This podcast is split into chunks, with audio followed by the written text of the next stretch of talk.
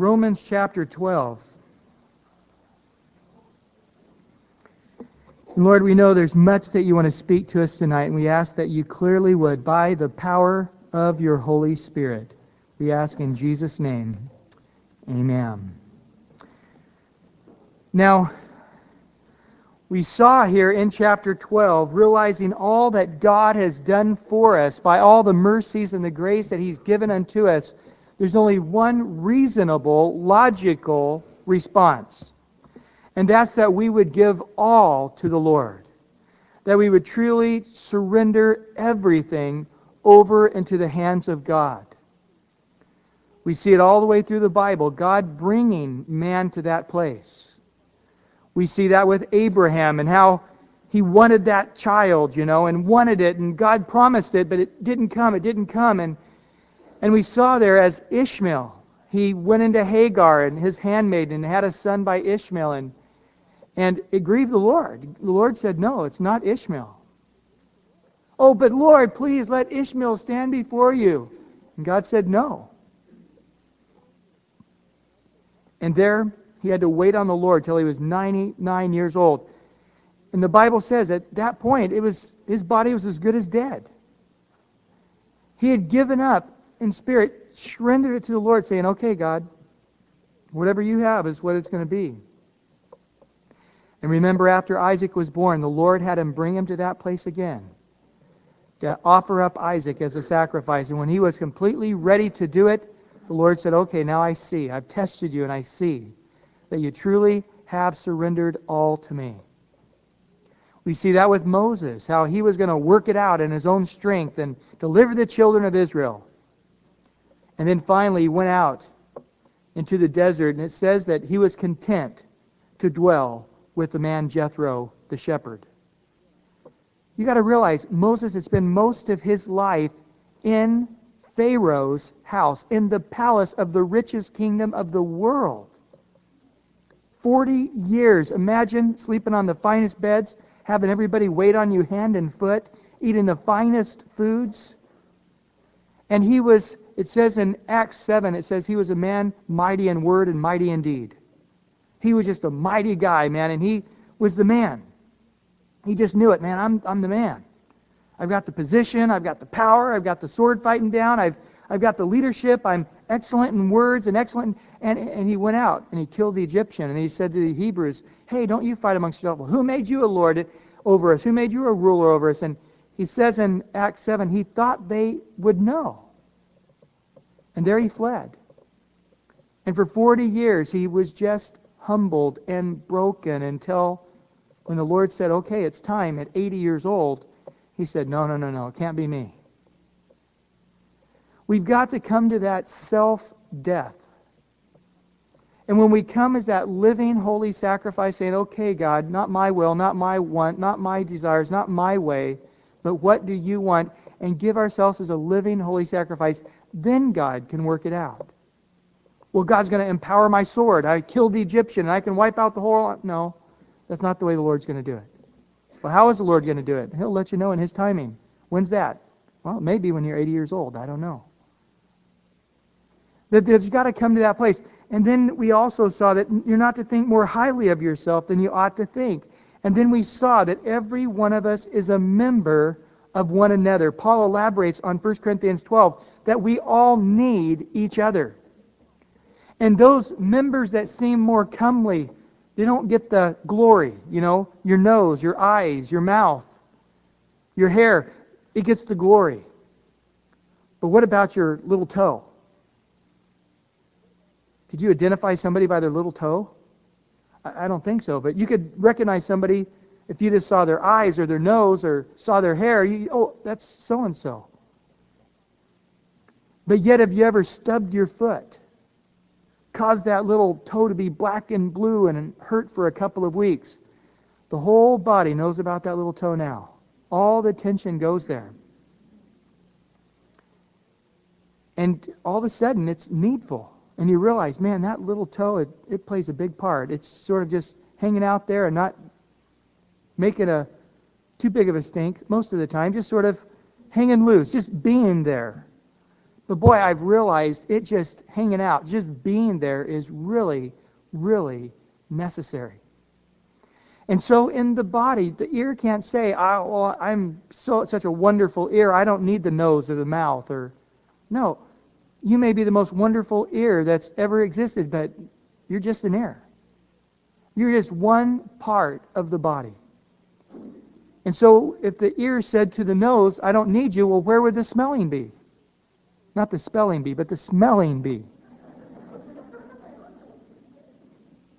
You heard about that guy who got healed from a sinus condition? He said he left the church smelling. Anyway, smelling, yeah, it's a joke. Okay. Well, let's move on. Obviously, you guys are not into the 99 spirit yet, so we'll get there. Anyway, these are the 99 jokes, so.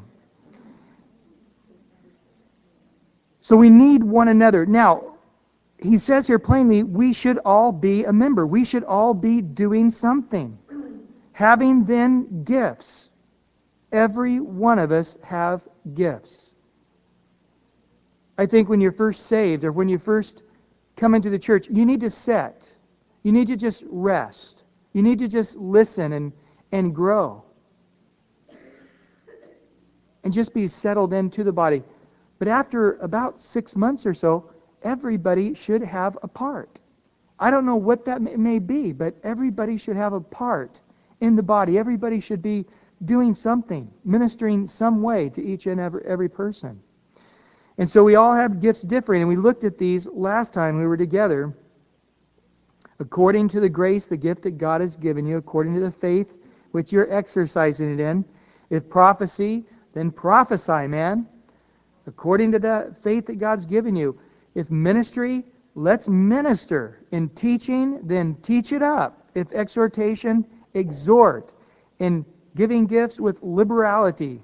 He who leads with diligence, uh, by, and he who shows mercy with cheerfulness. Whatever your gift may be, do it. Step forward, boldly, go for it. That's your gift.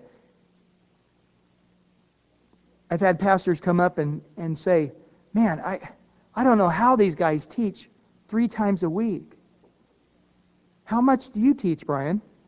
and I said, You know, if I were to look over the last 13 years, I probably average somewhere between 10, 10 and 12 times a week. I teach Saturday night, three times Sunday morning, Sunday night, Monday night, usually in the past two classes, even Monday night. Wednesday night, and then I teach chapel at the school almost every single day. This month I'm doing two retreats and doing the Every Man Answer show 15 times this month. You know, I got grace. I mean, boy, doesn't it tire you out? Not at all. I really wish I could do two Saturday night services. And I'm ready to go for the fourth Sunday morning service. If you guys will start bringing your friends, I'll, I'll go for it. I'm ready, man. And people say, Can you teach? Yeah. Well, don't you need to pray about it? No. That's what my gift is. I just do it. I mean, if God says don't do it, I won't do it. But until God says no, I'm just doing it. And so, again, I don't think we have to really try to stop and figure it out. If we're walking in the Spirit, do that ministry. Now, all of us have the ministry of being a minister. All of us have the ministry of teaching to some degree. All of us have the ministry of giving to some degree. All of us have the ministry of prophecy in some degree. All of these gifts we exercise in one degree or another. You may be teaching your neighbor kid about how to stay out of your yard, but you're going to teach him, you see. You may teach the guy at the light, honk honk, get going, it's green, green go, red stop. You know, I, we're all going to teach to some degree. But seriously, you're, you're going to teach your own kids. You're going to teach your friends. You're going to share with them. In the same way, you're going to have a word from the Lord for somebody. God's just going to, you're going to read a verse and you're just going, man, that's just excellent for that particular person. When I see them, I'm like, give them that verse. And you're prophesying. You're speaking that word in season. And so God's going to use you in all these areas, but you're going to start seeing yourself gravitate and seeing a greater joy and a greater strengthening in a certain area. Some things you do it going, yeah, you know, I, I need to do that. I, I need to go teach Sunday school. I, I, I need to help out. I need to do that. I, I know the Lord wants me to do that, and it's something I do. But man, I can't wait to go out to the prison to minister again. Man, I just can't wait to get back out there. Or I can't wait to be an usher. Man, to help out with that parking out there to do the sound or, or whatever. Man, I just have this overwhelming joy, and I could just do it all day, seven days a week, 24 hours a day. I just love to do it. That's your gift. God's giving you that grace. He's giving you that gift. He's giving you that joy. Don't sit around going, Well, I'm waiting for the Lord to show. He's already given you the gift. Just do it. Step on out in faith. Say, Lord, lead me, guide me, but just step forward. And you'll see the Lord opening those doors before you, and He'll give you a grace and a strength to do it. And so, whatever your gift may be, those with the gift of exhortation, we need your exhortation. But, you know, who am I to tell them what they ought to be doing or what they shouldn't be doing? And you're the, you're the anointed of the Lord. The Lord's with you. That's what Moses said, you know. Moses said, Who am I? And God said, I'm with you. The question isn't, Who are you? You're a nobody. That, that's, that's a open and shut case. But that's never stopped the Lord yet. You go all the way through the Bible. The Lord spoke out of a bush. Are you not better than a bush? I mean, if the Lord can cause a bush to burn, He can cause you to burn. If the Lord can cause that bush to handle His presence, you can handle God's presence. If the voice can come out of that bush, well, the Lord can come out of you too. And He can speak that word. And then, of course, we see Balaam's donkey. You can take whichever one you want, bush or donkey, whichever one fits. But either way, the word was spoken, you see. And God can speak through you. Just do it. Go for it. Exhort, give, teach, lead. Go for it. Everybody should be doing something. And if you're not doing something, you really need to go before the Lord and start asking Him what it is He has for you, because then that's something, isn't it? You are doing something. You're asking the Lord what you should be doing. But all of us are active members. If the kidney's dead, you have problems. So if you're a kidney in the body here, we need you. Start functioning. If you're an arm, we need that extra arm. If you're an eye, please start doing your part. Every part, every part doing its share. Look over at Ephesians again, chapter 4.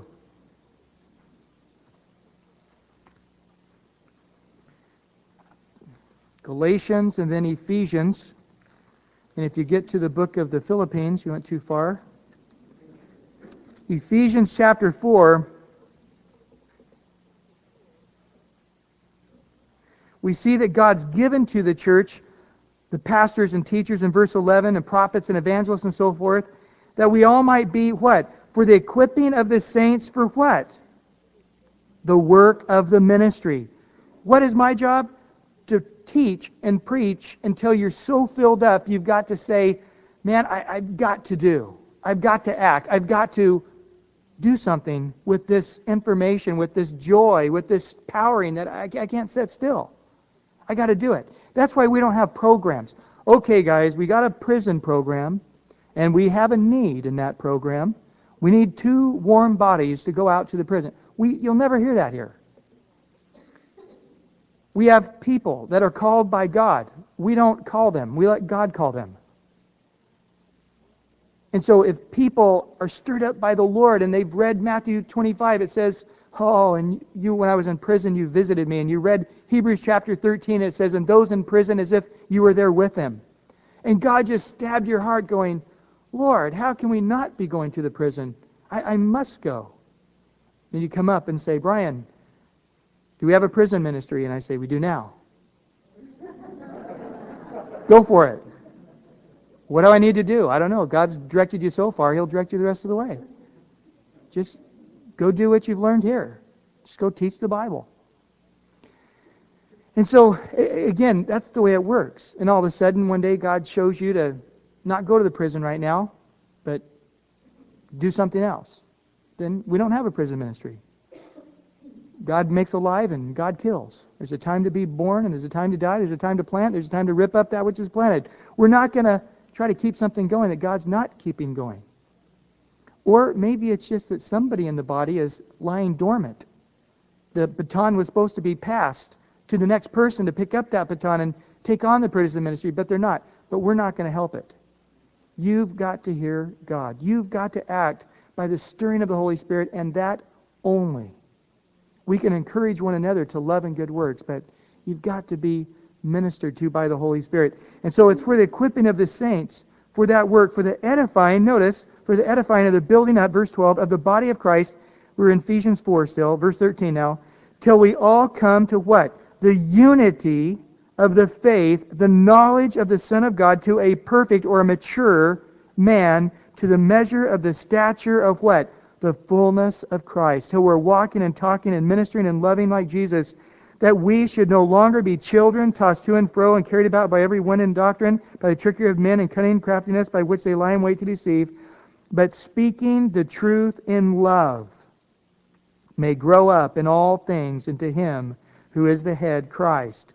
From him, the whole body, notice, joined and knit together by what every joint supplies, according to the effective working by which, notice, every part does its share, causes growth of the body for the edifying of itself in love. The idea is, is that every part is doing their share, then there is not the need. But the edifying is taking place. The love is growing, you see. It should be like when they were gathering the collection for the tabernacle. Remember, Moses said, We're going to build the tabernacle, and these are the types of materials we're going to need, and this is the gold and the silver we're going to need, and this kind of wood we're going to need. And, and he laid it out. And the people began to give. And in a very short time, they said, Moses, we got a lot more than we need. Tell them to quit giving. And they told the people, and they were disobedient. See, they wanted their gold earring to be a part of that Ark of the Covenant. They wanted some of their silver to be in the post for the tabernacle. They wanted some of their purple clothing to be a part of that curtain. They wanted to be able to say, I gave and, and, and my part is there. That was just greatly in their hearts. And they tried to restrain the people, and they couldn't do it. That's the way it ought to be. Where people are just saying, man, I want to be a part. I want to do it. And if it's on the other end where you're trying to pull and tug, say, come on, that takes all the joy out of it, doesn't it? And so, again, whatever that is, Whatever that ministry is of yours, do it. It's interesting if you look at the facts. Did you know that if everybody who went to church on Sunday in America, not those who claim to be Christians, but those who actually go to church on Sunday, that everybody who actually came tithed for one month, that every mortgage on every church in America would be paid off?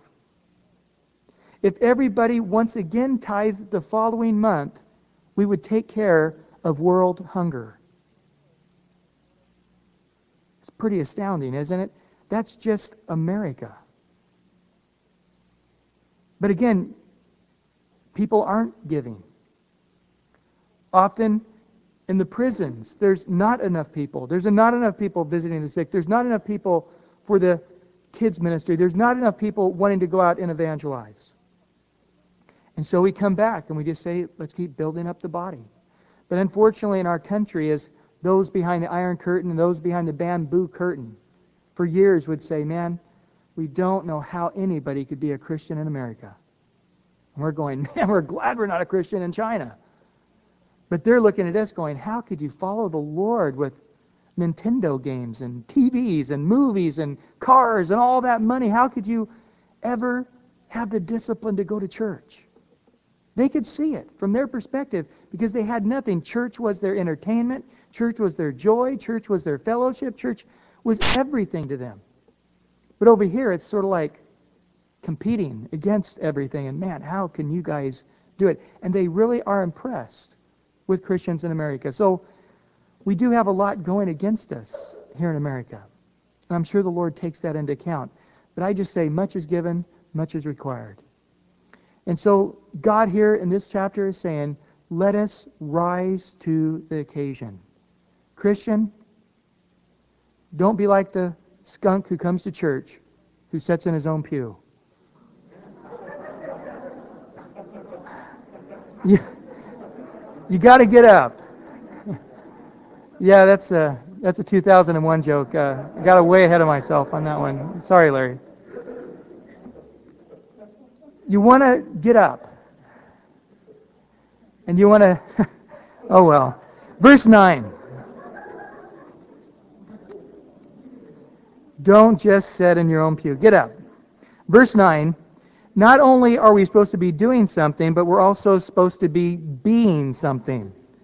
So you're to give your life, then that giving is not just a living sacrifice that's laying there breathing, but it's a living sacrifice doing something. It's a part of the body, and it's active in its gift, and it's serving and giving and teaching and exhorting and doing.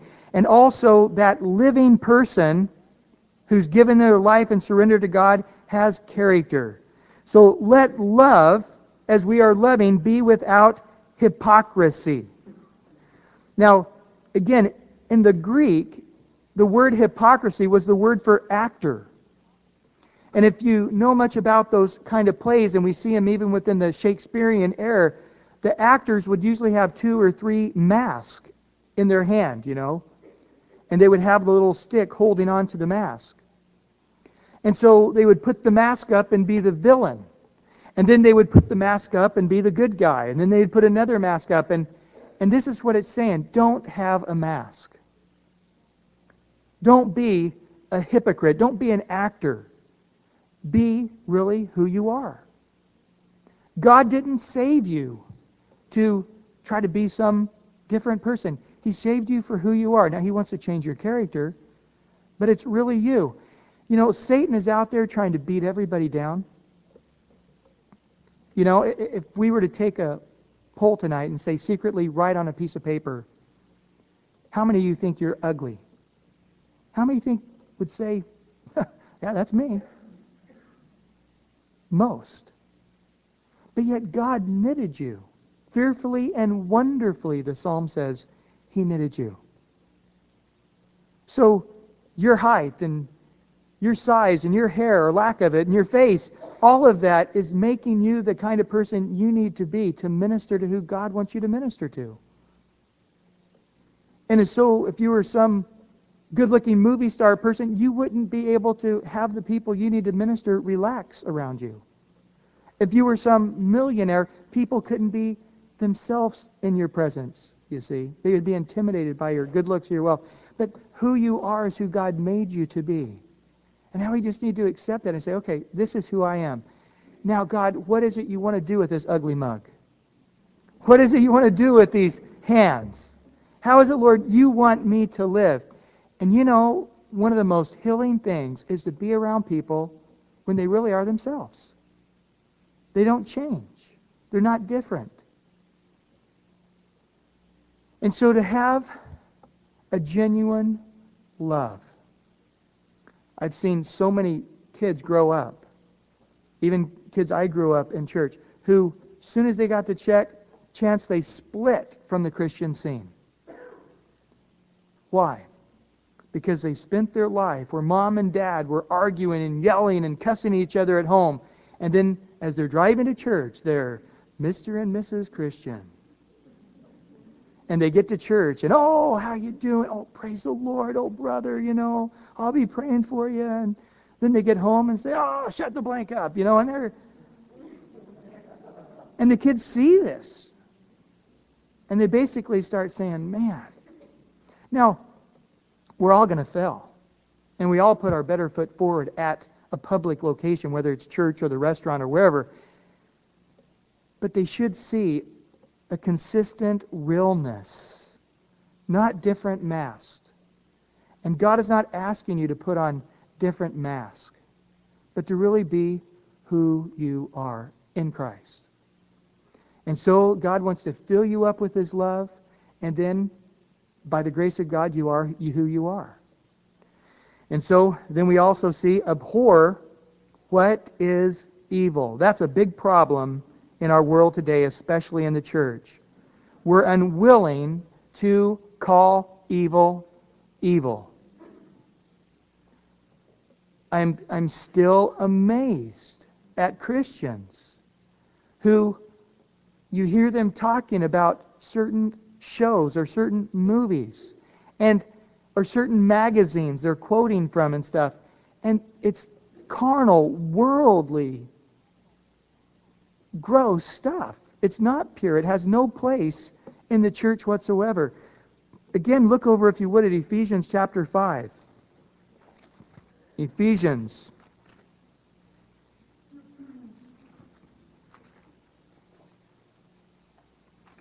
Look there in chapter 5. Look at verse 1. Therefore, be followers of God as dear children. Walk in love. How? As Christ also loved us and given himself for us, an offering, a sacrifice to God for a sweet smelling aroma. But fornication, and notice, all, how much? All uncleanness. This is talking about sexually, sexual innuendos. The stand up comics who are constantly saying one crude comment after the next. It should grieve us, not be laughable. Or covetousness. Let it not even be what? Named among you. Why? It's not fitting for the saints. But neither, excuse me, neither filthiness, nor coarse talking, coarse jesting, which are not fitting, but rather what? Giving of thanks. For this you know that no fornicator or what? Unclean person, nor covetous man who's really an idolater, has any inheritance in the kingdom of Christ and God. Let no one deceive you with empty words, for because of these things the wrath of God comes upon the sons of disobedience.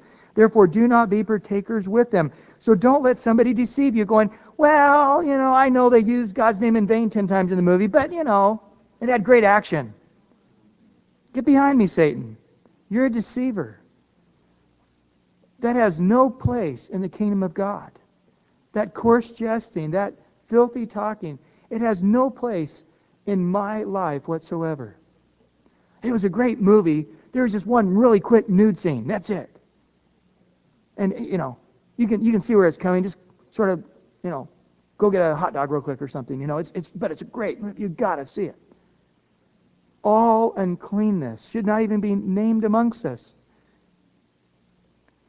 And then we go on in verse 8 there of chapter 5 of Ephesians. For you were once darkness, but now you are light in the Lord. So what?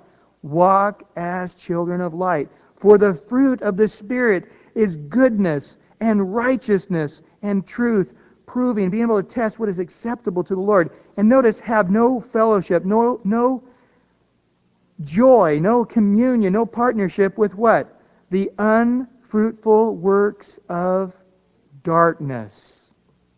But rather, rebuke them or expose them, make them visible for what they really are. For it is shameful even to speak of those things which are done by them in secret. We shouldn't even know enough to carry on a conversation. Well, that show, you know, that one where there's that guy who's a homosexual and his next door neighbor is that girl, and you know, you know that one. I, don't know. I, I'm roughly remember seeing the advertisement. I don't know. I can't carry on a conversation. Oh, well, you should have saw last week. I, I didn't, really, you know, I didn't really see it, but I, you know, I, I heard about it. You know, and it's like, man, let's just be ignorant. I don't even want to know about what is entertaining to those to the world in that scene. But in verse 12, but for it is shameful even to speak of those things which are done by them in secret, but all things are exposed, are brought to that place of rebuke, and made manifest by the light, for whatever makes manifest is light. Therefore, he says, notice, he's talking to the church, Awake, you who sleep. not talking to you who's sleeping right now, I mean spiritually. Spiritually, wake up and arise from the dead. Wow. Christians can sink back into the darkness. Christians can sink back into the world. Christians can get back down into that muck and mire of the world where they are desensitized and don't realize how unclean it is what they're doing, what they're saying, what they're watching, how they're living. And it's almost like they need to be born again again. It's almost like you need to be raised from the dead again because of, of your fallenness. And Christ will give you light. See then that you walk circumspectly or carefully. In other words, we just can't haphazardly walk. There's time bombs everywhere we go, landmines everywhere you go. Watch out. Not as fools, but as wise, redeeming, buying out of bondage, buying out of slavery, time. Satan is trying to take your time away because the days are evil. We live in evil days. Therefore, do not be unwise, but understand what the will of the Lord is. What's God's will? That you're not drunk with wine, but you're drunk in the Spirit. I mean, literally, you're so filled with the Spirit, you're speaking to one another in psalms and hymns and spiritual songs, singing and making melody in your hearts to the Lord. You know how people are drunk sometimes and they're just open. They just sort of share everything that's on their heart, everything that's on their mind. Oh, I really love you, man. Oh, you know, and, and they're just there's just this openness, and, and they really are sharing what's in their heart. The alcohol has caused them to loosen up and to let their masks down and to really be who they are, good or bad. You get to see whether they're a tender or a mean person when the alcohol starts flowing. And he's saying, you just be so overcome with the Spirit of God. You're not trying to put a mask on. You're not trying to appear to be somebody. You're just so full of the Holy Spirit and so full of joy and peace in the Holy Spirit. You're so full of, of psalms and hymns and spiritual songs that people just see that joy of the Lord in you. And then it says, giving grace. Notice, for what things? All things to God the Father in the name of our Lord Jesus Christ. Notice this, submitting one to another in the fear of God. So there is this joy there is a speaking, there is this submission, there's just this whole work of the Holy Spirit going on in your life.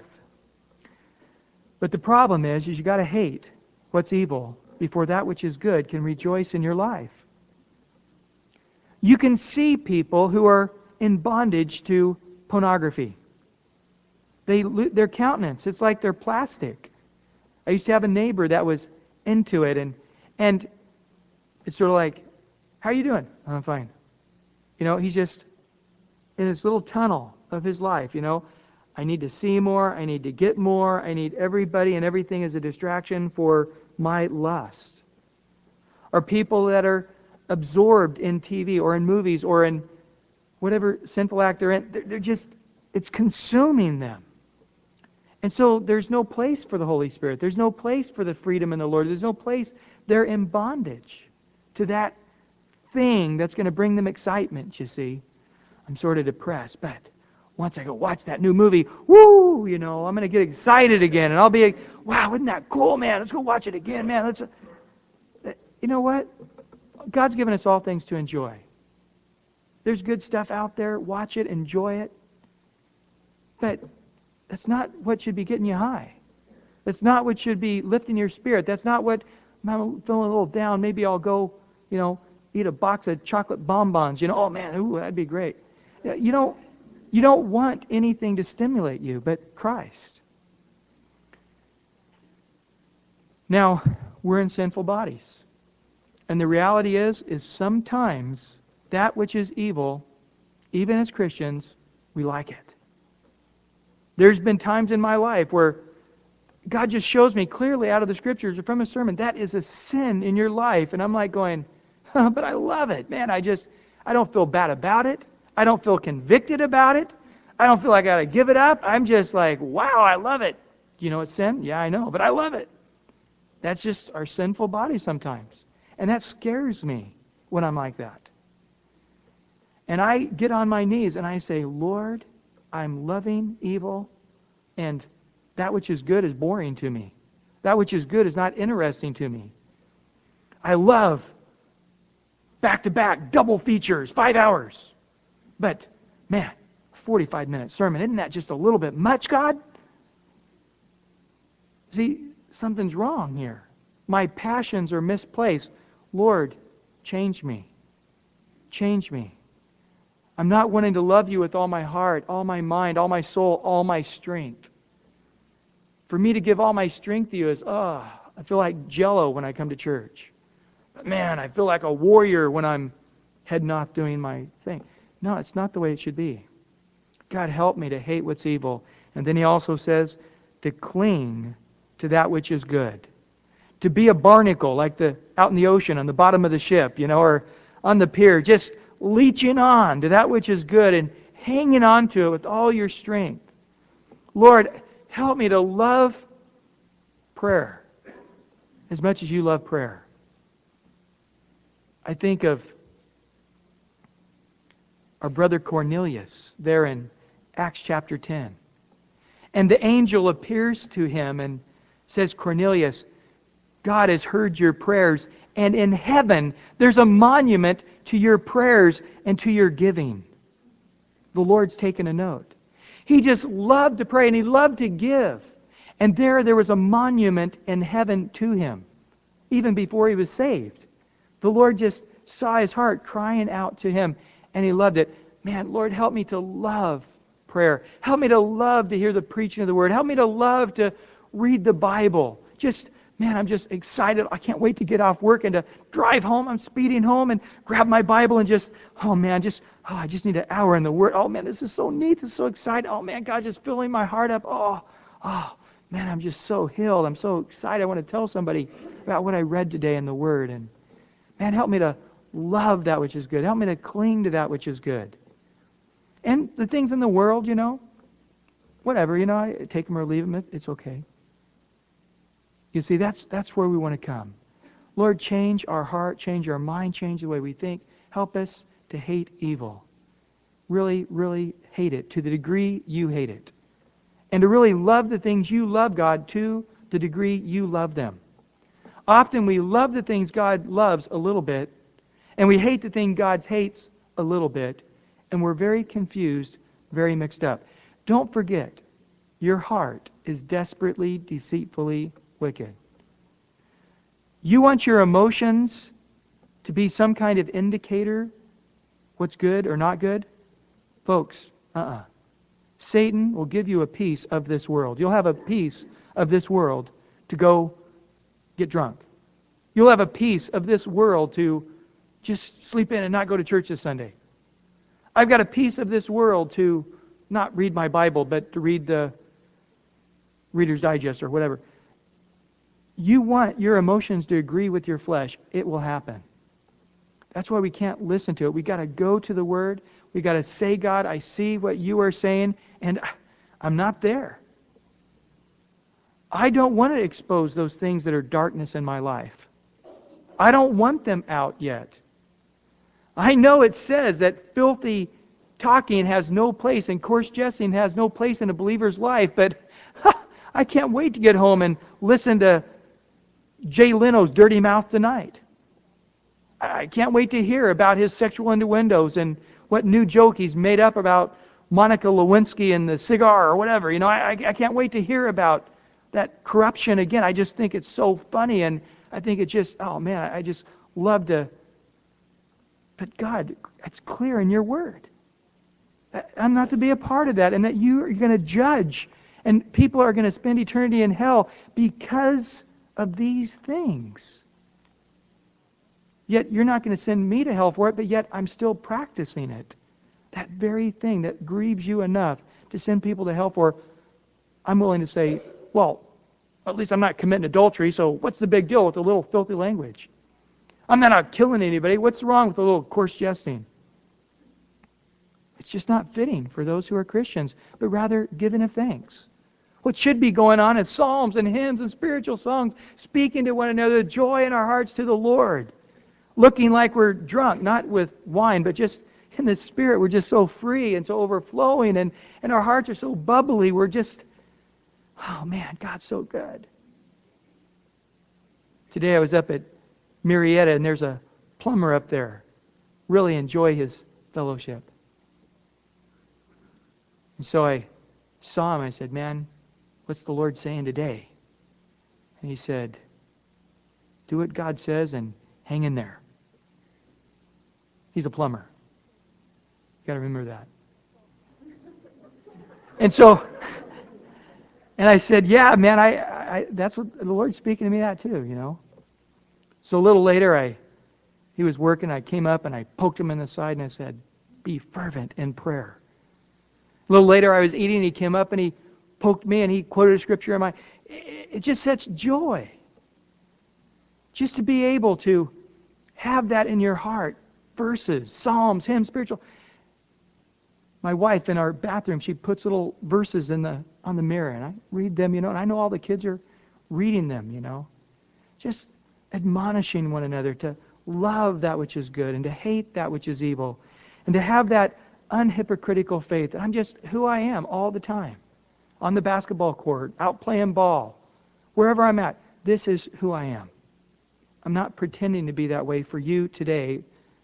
I'm really that way. That's God has done genuinely that work in my life. That's really who I am in Christ.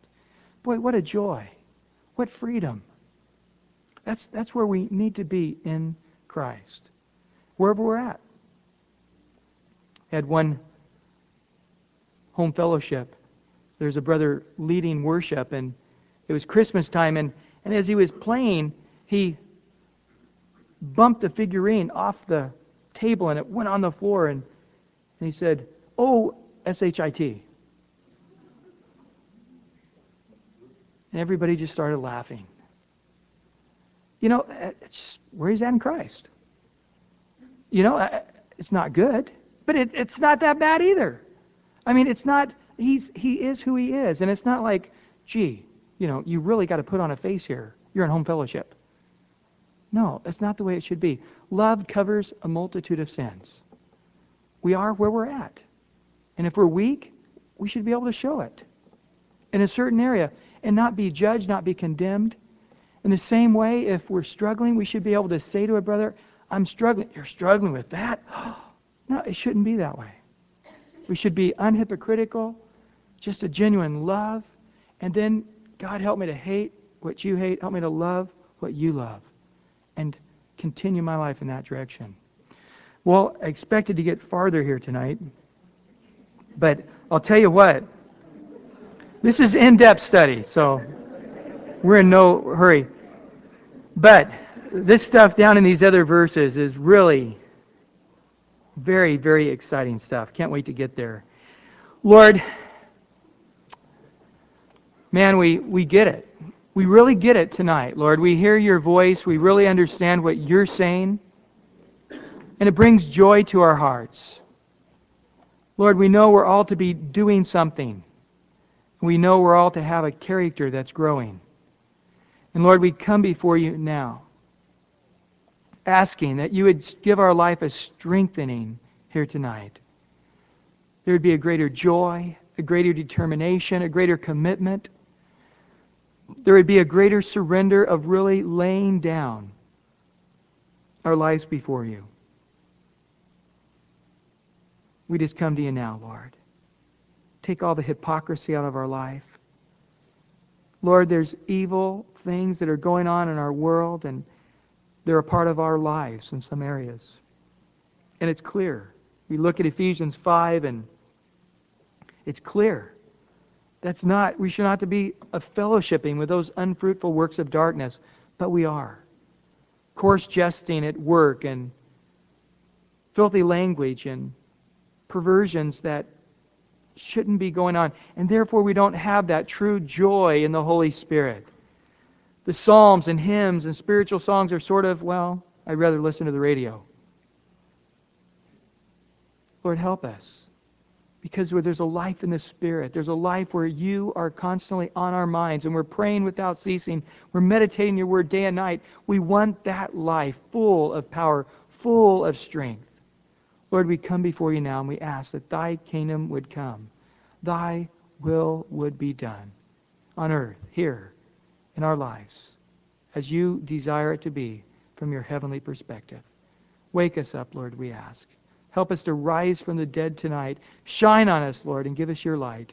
In Jesus' precious name. Everybody said, Amen. Hey, if you need prayer for anything,